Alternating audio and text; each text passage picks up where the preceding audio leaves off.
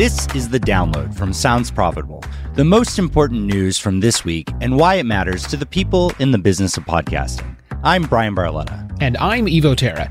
Today is the IAB on borrowed time. Podcast ads see big gains again.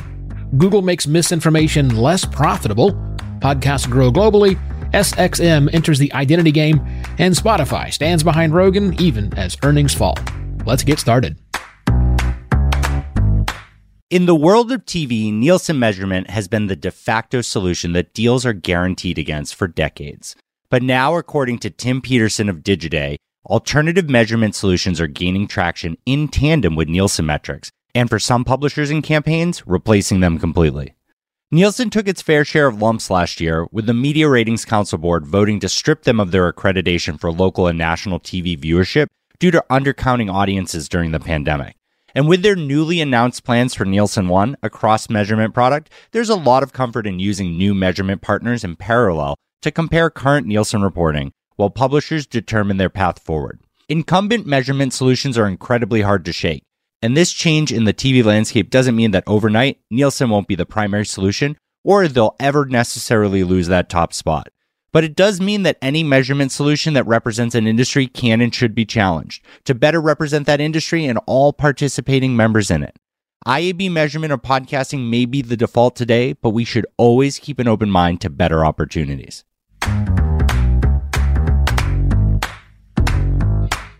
Good news for the podcast advertising industry. According to AdvertiseCast, the effective rates brands are paying for podcast ads have increased once again and for shows of all sizes.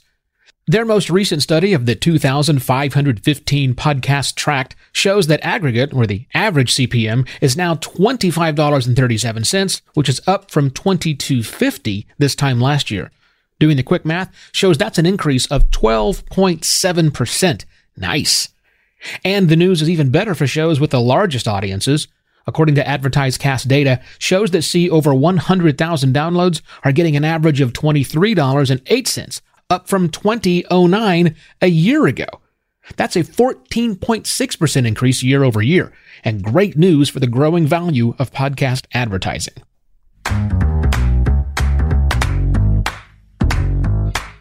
The nonprofit ad tech industry watchdog Check My Ads continues to gain traction on holding platforms accountable for monetizing disinformation content. Writing in Media Post, Karlene Lukovitz reports that Google has decided to stop serving Google ads on Fox News host and Cumulus Media radio and podcast host Dan Bongino's own website. This comes just a week after YouTube permanently banned Bongino from the platform for, you guessed it, repeated violations of YouTube's COVID misinformation policy. Quoting from the piece, it is not clear how much revenue Bongino will lose as a result of the Google ads and YouTube bans. However, as Engadget noted, Claire Atkin, co-founder of the digital disinformation fighting nonprofit Check My Ads, tweeted that Gateway Pundit lost 1.1 million in annual revenue after its Google AdSense account was revoked for spreading COVID and election misinformation. Quick side note, Claire Atkin is my guest on the next Sounds Profitable Ad Tech Applied if you're not already subscribed. What's most interesting is Google, at least with their ad platform, doesn't have to make a decision on whether to censor content or not.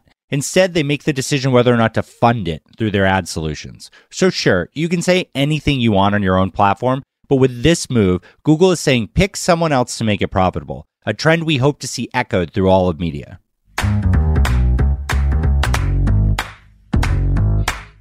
Every indicator shows podcasting had a heck of a growth trajectory over the last few years. But even though we count our numbers now in the millions, it's still dominated by English speaking podcasts. But that may be changing. In Digiday, Sara Guaglione investigates how podcast publishers and platforms are working to grow non English language audiences. Quoting from the piece Of the 600,000 plus podcasts that launched in 2021 that had declared a language in the RSS feed, a majority, 53%, tagged a non English language, according to Dave Zohrob of Chartable.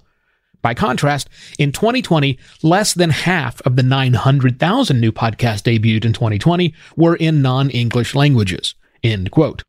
Knowing that the majority of new podcasts launched last year are presenting information in a language other than English is a huge turning point for the globalness of podcasting, which should be welcome news for any podcasting business looking to expand their global footprint.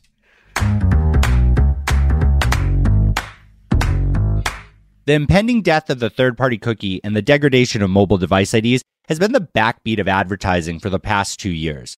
But until this week, with Facebook shares dropping over 20%, the impacts have been far more fear mongering than fact. Technology's focus on privacy means a more transparent world, and at the forefront of data collection for advertising is the concept of unified IDs, which relies heavily on consensually provided data from signed in users, something we tend to assume doesn't apply to the greater podcasting space as Apple, Google, Spotify, and Amazon aren't keen on sharing that data. But according to SiriusXM's SXM Media's latest press release, they're actively testing their proposal for an industry wide framework that would enable the podcast player space to provide that data. Quoting from the article, quote, We are entering a new era of identity, both in culture and in technology, that defines us not by who we are on paper or the cookies we leave behind, but by our interests and passions. Audio ID is a consumer first, privacy conscious infrastructure that will deliver our audiences the best experience and give marketers access to data driven capabilities like never before. End quote. Said Chris Records, Senior Vice President and Head of Ad Product, Technology and Operations at SXM Media and AdsWizz. While the reach is yet to be determined and public access to the framework has not yet been made available, this is incredibly encouraging growth in an area of podcasting we've previously considered stagnant.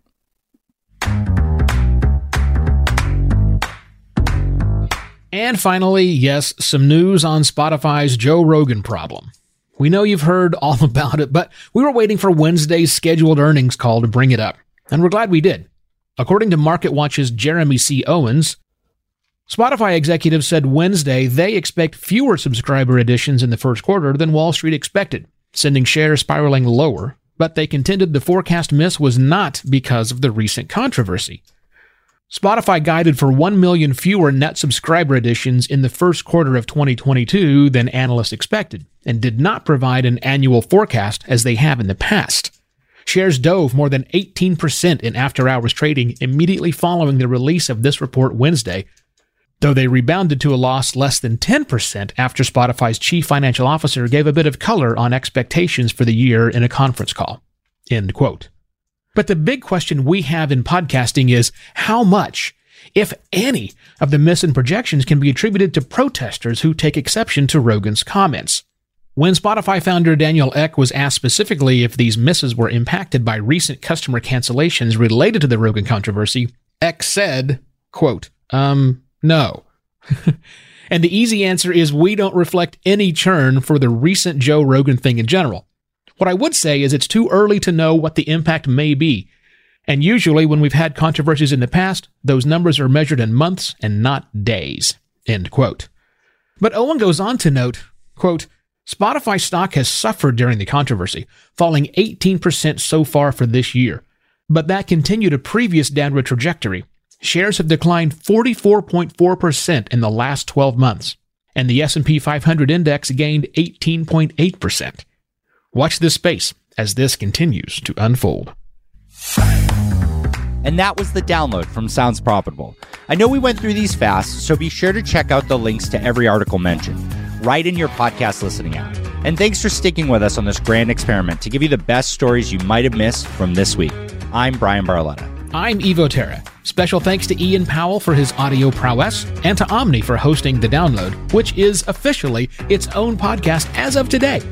So be sure to follow or subscribe in your favorite podcast listening app. Or head to soundsprofitable.com slash the download. And thanks for joining us. Robot. Download complete. Quiet, R2.